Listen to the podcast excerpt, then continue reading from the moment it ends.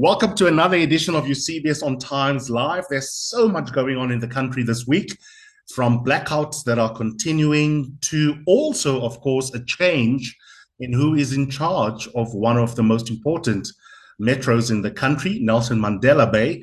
You might be confused, even as a resident who is living in the Bay Area, in terms of what the hell happened the other night when, all the way until 3 o'clock in the morning, there were scuffles, there were disagreement about processes, and when we all woke up, there was a new mayor, executive mayor elected, in charge of Nelson Mandela Bay. Now, I think that this is a story not just of interest to you in the Eastern Cape, in Port Elizabeth and surrounding areas, Gqeberha, but also a national story. And I want to first understand what happened exactly there.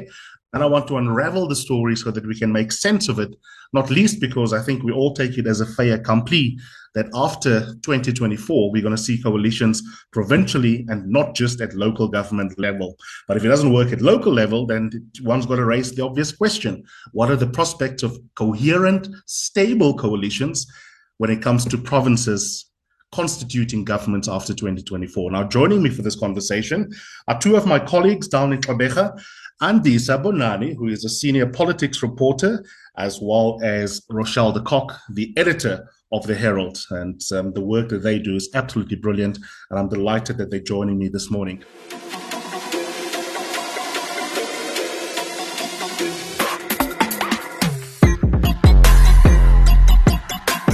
You're listening to Eusebius on Times Live. That's this latest podcast on Times Live.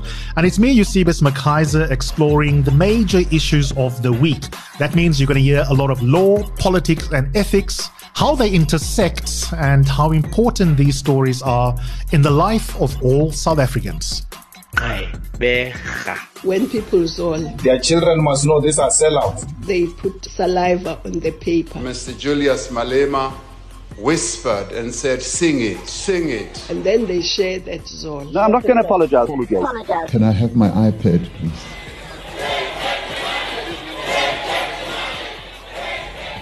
So they stole it.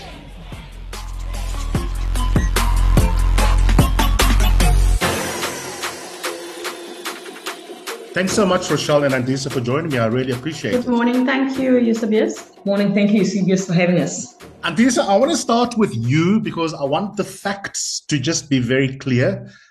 Mm-hmm. The morning after, I sent some of your tweets and some of the reporting from the Herald to my dad, who lives there in Kensington. And there was just silence because there was just a stunned response, even as an engaged resident of your city, to what had happened, and also not quite recognizing the name of the new mayor. I think, or could be wrong, I hope so, because I'm sure your readers are more informed in this, but I suspect that if we were to ask 100 random people at Cleary Park, who is the mayor of Nelson Mandela Bay, many of them might not even be able to answer the question, who is the mayor and what the hell happened?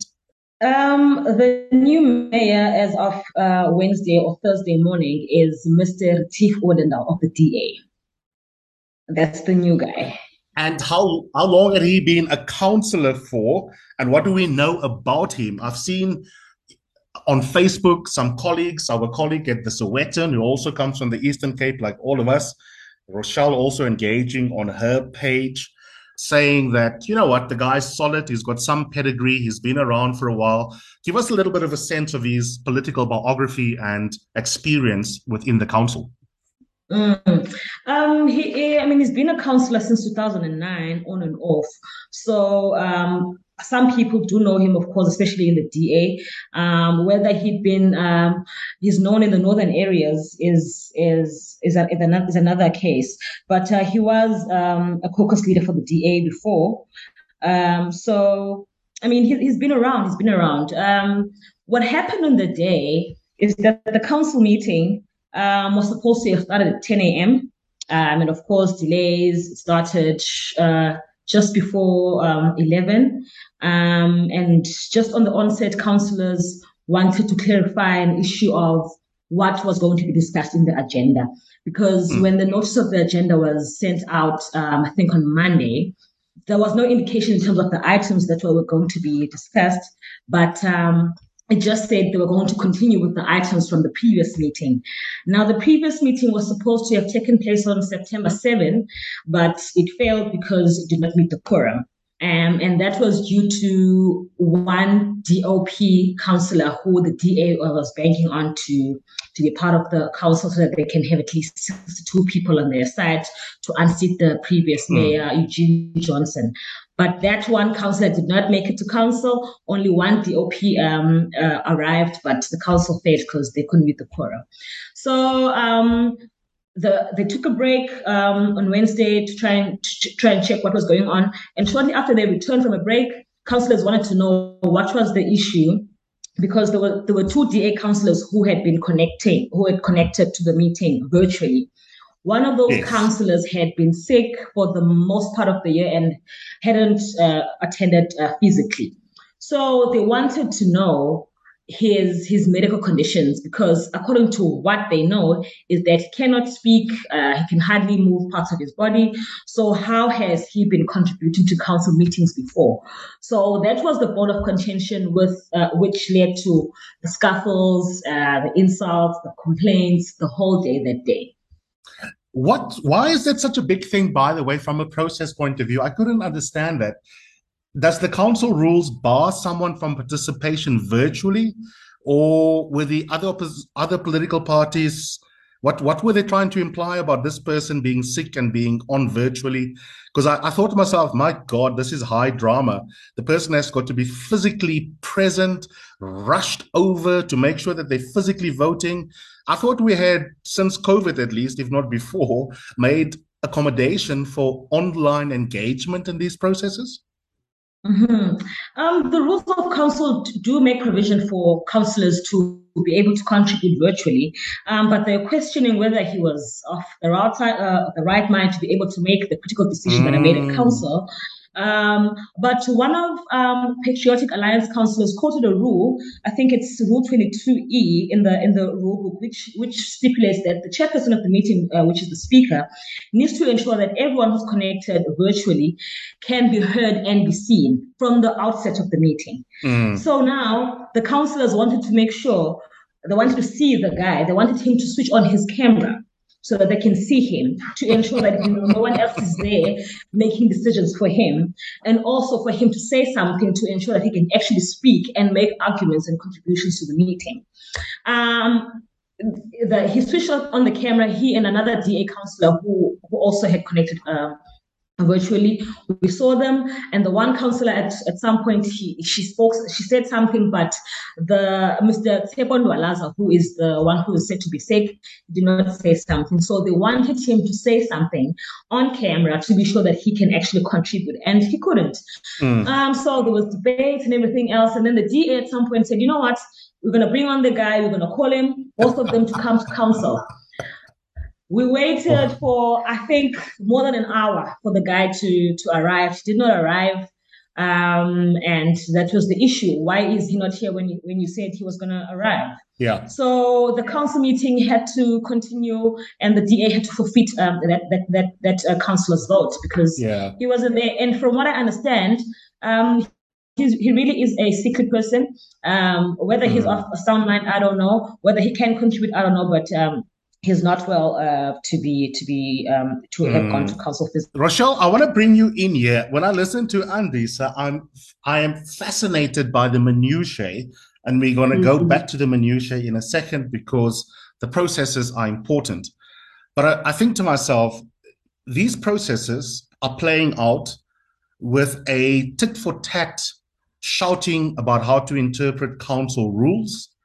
And it mimics what often happens in national parliament when MPs bob up and down and tell the speaker, I'm rising on rule number blah, blah, blah, blah. But in the meantime, the question is, what is the experience of Joe Soap? If you are living in Warmer Township, if you are in Adcock Vale, if you are in the northern suburbs, how does your life relate to what's going on at the feather market? And so I guess my first question to you is, the coalitions are so many in terms of the number of partners in Nelson Mandela Bay. Was it doomed to fail from the beginning, or was there some stability before this week's drama? Look, Eusebius, I think we've just been on an ongoing roller coaster ride of bad governance. I'd say since 2011. In fact, I would take it back even to 2008 when the instability, started, where we started to see the factional politics within the ANC spilling over into City Hall. We had the removal of the mayor at the time, Nondumiso Mapazi. And in came unionist Zanoxolo Wayile, and then there was the factional battles within the ANC, and those started to really see a city that had consecutive clean audit reports, unqualified audit reports. I mean, the city used to win awards for being clean. And today, if you were to come and take a drive here, it'll be hard to find a traffic light that's working, and that's not even, got anything to do with load shedding. It's difficult to drive anywhere on these roads without encountering any potholes. Street lights are not working. Our city is filthy. It is absolutely filthy. And so these have been just consecutive years of just a leadership crisis. And every time an election takes place, it just gets worse. I mentioned that because it's really where it all started. And we'd had officials acting with impunity. No one's ever been held accountable. We've had, billions of rand wasted in like a, grant money that was meant to, better the city when it comes to, bus systems and improving our road network. None of that has really just even come to fruition. So, and then we had, Danny O'Donnell brought in as the savior. Things started to happen, but it wasn't long enough. And then we had an election, and then we suddenly had a coalition government in Nelson Mandela Bay for the first time. For those 2 years that Ethel Trollope was mayor, I would say for the first 10 months or the first year, we really did start to see a difference. There was some stability. We had officials that were working. We had a city manager who's an administrator of note. And then there was the factional fighting between, Trollope and Bonani, and things just went downhill from there. And we had, Trollope removed, Bonani in, and suspending the city manager. And every other week there'd be a new acting city manager. And it's been chaos. And everybody looked to the 2021 elections as, okay, this is going to be the saving grace, yes. Let's do the election. So finally, we could see some semblance of stability in our city. And it just got worse, Eusebius. A coalition government in Nelson Mandela Bay doesn't work because the members of those coalition governments spend all the time, or most of the time, concerned about who's going to be in what positions than any discussion about governance. I mean, I look at the council meetings. There's never any discussions of substance. The discussions about who was the city manager, and it's discussions about suspensions, but there's never anything about development. We don't even have a situation where we're discussing, like what are catalytic projects that the city is pursuing. We don't have any of that. We're discussing whether or not we're going to have water and why some areas have substations that are constantly down. And, and those are the matters that the residents are preoccupied with. And if I may just quickly come in here, Eusebius, before you cut me off, we have an unprecedented situation here where we've got big business, organized business that have had to take over the role of governance in some instances. We've had businesses that are adopting substations to guard those substations because vandalism is such a major crisis. I was flabbergasted when I heard that from one of your business persons and our colleague Peter Bruce on his podcast a couple of months ago. Yes, absolutely. And I mean, we've got companies that are now, asking, okay, what can we do to even help the police? What do the police need? We've got, there's so many massive industries here, with origins in Europe, and they are questioning why does it feel like we're being double taxed here? Yeah. Because, we're having to take care of substations, we're having to help fix leaks. They're sending, plumbers out into communities to help fix leaks because The city is just not doing it. That's absolutely, absolutely insane. Andisa, what formally was the motion that led to the mayor, deputy mayor, and also the whip suddenly finding themselves without a job this week? After 2021, if I'm thinking of the wonderful long timeline that Rochelle has so crisply summarized for us, let's do a bit of a pause over after 2021, how things had played out. I mean, the mayor that has just been booted out, how did she do? I listened to one or two of her interviews at the beginning of her reign, and I was cringing so much that I changed the channel a couple of times. The vote of no confidence against the mayor is simply based on the fact that councillors of the opposition are saying they're not confident in her leadership. She's not fit to hold office, and she was unprepared and hopeless in her role. That was basically what they were complaining about. They've been saying since she took over, service delivery in the Bay has been at a grinding halt. She has no local government experience.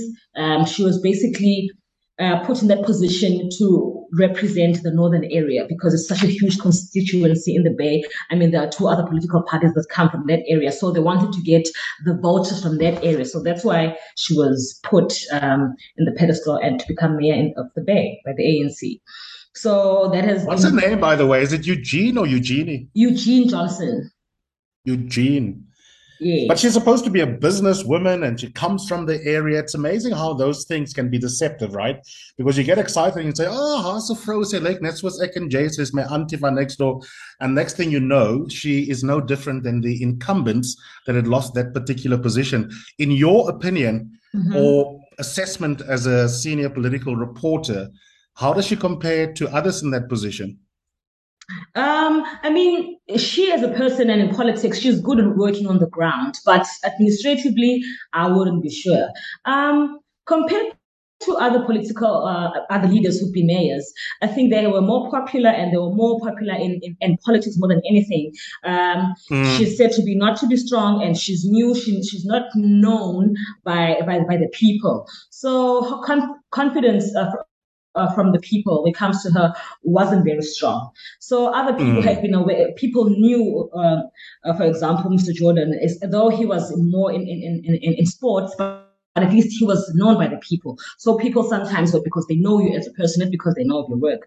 So I think her main goal was to try and get the northern areas of the Bay to try and get to vote for the ANC. But I mean, that happened last year. But in terms of the work, when it comes to conducting her duties as mayor, that's where the people started to say, okay, things have never been like this before. We need change. Yeah. Yes. Andisa, you blink and then suddenly the coalition lines of division are changed. It's very difficult unless you are an ace reporter like yourself or I think of someone like Yann Yanniobert, who's written a book, an excellent book on coalitions in the country. It's really difficult to keep tabs because you've got so many political parties beyond the obvious big ones. You almost need like a whiteboard and then on the left column and the right column, you put who is voting who and then it changes every other day. Yes. Who voted in favor of the mayor retaining her position? And I seem to be a little bit confused. The EFF, you never know where the hell these oaks will end up in any voting decision in any of our metros or municipalities. I was a bit flabbergasted. If the record of the mayor is at best checkered, I couldn't understand why any opposition party would vote in favor of retaining her in that position rather than putting a new broom in charge. In the most simple possible terms, tell us what the most important observations are about who voted in favor and against and what their reasons were, even if we have to speculate. Now, there are 13 political parties at the Nelson Mandela Bay Council. Of course, the ANC voted to retain Johnson, and they have 48 seats. And then the Patriotic Alliance with 2 seats also voted, and the EFF, which has 8 seats voted.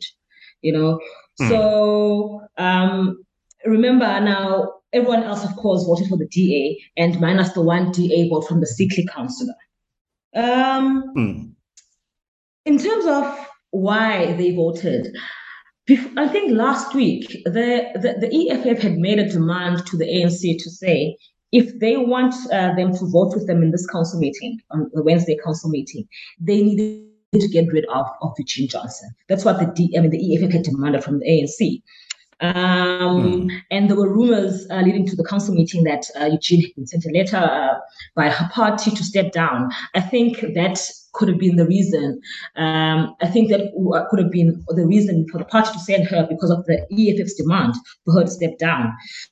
So I think if she had stepped down prior, I don't know, maybe other political parties would have changed their minds. But as things stand, it's like, other parties have no faith in the ANC as a whole. It doesn't matter who's at the helm. They just don't want the ANC to be at the helm of the party because of previous experience. So, but when you check the dynamics, we ended up with 21 councillors participating on the weekend. I mean, on Wednesday at the council meeting, and 60 people voted against the mayor, and 58 voted for her. But when it came to the deputy mayor, chief whip, and the other motions that were tabled, one person in the DA-led coalition voted for the ANC-led coalition. So it's quite an interesting dynamic as to what are the reasons, why are people voting the way they're voting. We don't know what happens behind closed doors in terms of, because there's been speculations of people being bought to try and, you know, because remember in the council meeting of September 7, the DOP councillor who didn't make it was said to have been threatened. Her life was threatened. That's why she couldn't make it. So it's those kind of things that happen. Whether that's true or not, it's debatable. But you find those kind of things, they happen when it comes to these kind of things, and when a mayor needs to be, when they want to unseat a mayor. So it's an interesting dynamic which could change any day, because it's just one seat that makes a difference. That's absolutely crazy, Rochelle. When I listen to Andisa, what she is saying underscores the broader points that you've made with that institutional memory of what had happened in years gone by. And this is why this is a national story, because we may easily have spoken about other municipalities in the country when it comes to fractious alliances. I mean, the horse trading that you are talking about happens here in Johannesburg as well. It happens in other parts of the country as well. Nothing in what Andisa said, Rochelle, spoke to differences when it comes to solutions for water scarcity in Nelson Mandela Bay, how to deal with housing backlog, for example, how to ensure that the city again become, you know, sort of proudly synonymous with excellence when it comes to manufacturing in the automobile industry, for example. Differences when it comes to how to problem solve spatial apartheid geography that still is a massive, massive constraint on Black, African, and colored, using for purposes of making the point, exactly the apartheid nomenclature that are the vestiges of Port Elizabeth, making sure that they have a better shot at living well. Nothing that Andisa says speaks to solving problems for the residents. It's all about horse trading again, Rochelle. Absolutely, yeah, and that's what it comes down to, and it was the same in the term of 2016 to 2021. There was nothing about Trollope's leadership at the time, you know, that they could say it was a lack of dealing with matters, you know, on the ground, you know, when it comes to service delivery. It all became about white arrogance. I mean, you would remember Julius Malema's quote where he said, "We're going to cut the throat of whiteness," and that's how they eventually, you know, removed Trollope from that position. So it's never, and in this time as well, they're not debating matters of substance. They're not debating the fact that, you know, for a full week, Motherwell was a no-go area. The entire citrus industry was cut off from the port of Ngqeberha for a week because you know, a protest, and we, in fact, we had a picture in the Weekend Post the one day to say the mayor's busy playing golf and the large part of your city is burning. The citrus industry can't get to the port of Noha. So those are the dynamics that we're dealing with here. There aren't any matters of substance that these parties are debating about. It's all about positions. Yes, there are a few of the one or two smaller parties that perhaps, do feel like I think of the ACDP, they'll always be raising matters of governance, DA sometimes as well, and the AIC. But I don't think that is at the core of why they choose to the alliances that they are making. You've seen it all before. You've heard it all before, Rochelle. Yes. That the Herald's first interview with a new mayor, I checked the tweets and also the article, is making all the right noises. And I as I read that, I wondered whether a resident of Nelson Mandela Bay would roll their eyes or be hopeful, because he says all the obvious things that one wants to hear and should hear, quite frankly, such as my first duty is to make sure there's political stability, because there's a link between political stability and administrative efficiency. And of course, one can't deny that to be literally a true statement, but the question's got to be asked, am I justified to be cynical? Or do you think there's a space here for possibly doing business anew? Look, I think it's a bit of both. There's a lot of cynicism in our city, and in fact, we're always talking about the fact that we need to instill some hope, because there's really just been a feeling of hopelessness across the board. Over the last few years, even, but more so the last few months. And so there are some people who say, look, we've heard it all before, or whatever, he'll only be there for a few months, which I think is very possible, knowing the dynamics in our city. Mm-hmm. But I also would like to say, and I mean, I'm not at all, aligned to anybody, but I do know this councillor. I know his work as a councillor. Mm. He's been a mayoral committee member in charge of budget and treasury. He's the kind of person that is approachable, and he does get on well generally with other political parties. Mm. He's a very hardworking councillor, and he's an administrator of note. Mm-hmm. You'll find also in the Swetton Editor's post where some party members were commenting, including EFF, as well as some from the ANC, will say, look, you can say what you want, we've always worked well with him. That's right. He's a solid guy. He really is, when it comes to knowing our city. He knows the city very well. He's got institutional memory. He's an attorney by profession. So he knows laws. He's always raising those kind of things. I don't know for how long, when it comes to matters of politics and the fact that he's going to have to work with some very difficult characters. Yes. That I don't think it's going to last very long, to be honest with you. I've got a final question. I've got a final question for each of you. Andisa, just give us a sense so that also the readers of the Herald and our listeners across arena can understand how we work as political animals. As you watch this story unfold going forward, what are some of the 3 or 4 most important angles or issues you're going to be watching out for to try and make sense of whether the new leadership is able to deliver? One of the major issues that opposition councillors have been highlighting is the building of houses. Mm. Is that going to happen now that there's a new mayor, or was that just elements to discredit the previous mayor? Also, just general service delivery. But most importantly, Eusebius, it's the issue of the Section 12 that's hanging over this council. There was, I think, a letter sent by Cocteau. Cocteau had visited the Bay, I think, last month to present Section 12, which would allow for an executive to basically take over the reins, a 10-member executive to take over the reins. So that would be a multi-party executive.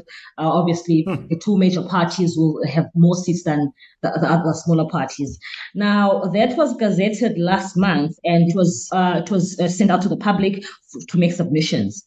That was extended, I'm not sure until when, but I think now that the ANC has lost the seat, the COGTA in the province is going to institute that section. Oh, wow. To institute that section for that, so that to answer the DA basically. So I think that's the major story I'll be looking forward to. So maybe before even the end of October, we won't have a mayor. We'll have a 10-member executive. Yeah. Rochelle, I want to combine two final questions. I could hear you clearing your throat while Andisa speaking. So jump on there and tell me what you make of that prediction and that issue. And then I want you to end off and have the final say on a national question on the basis of what you guys are experiencing down in the Eastern Cape. What are your thoughts on the prospects of stable service delivery coalitions at provincial level after 2024? I was laughing now when Andisa spoke about the Section 12, because that's the very first thing that the new MEC of COGTA has raised in his statement about, the shenanigans in Nelson Mandela Bay. So basically what you have is the ANC running Nelson Mandela Bay from Bisho. They're saying we scrap that, the council system and have a 10-member executive where you've got 4 ANC, 4 DA, and I think 2 other political parties. And council, most of the council, they basically just completely rubbish that. There's like, no, absolutely not. And I do suspect that's what's going to happen. So that's going to be a very interesting one. That's crazy. And I think we can look forward to a few court cases coming up in that matter. That is absolutely crazy. I've got to say in parenthesis, if you look at the municipality in Makana, the residents managed to get, as you guys know, a legal victory over the last 2 years to force Bisho to take over a dilapidated municipality. And in that case, because the ANC was running Makana, they were not interested in basically complying with the court order to take over the municipality.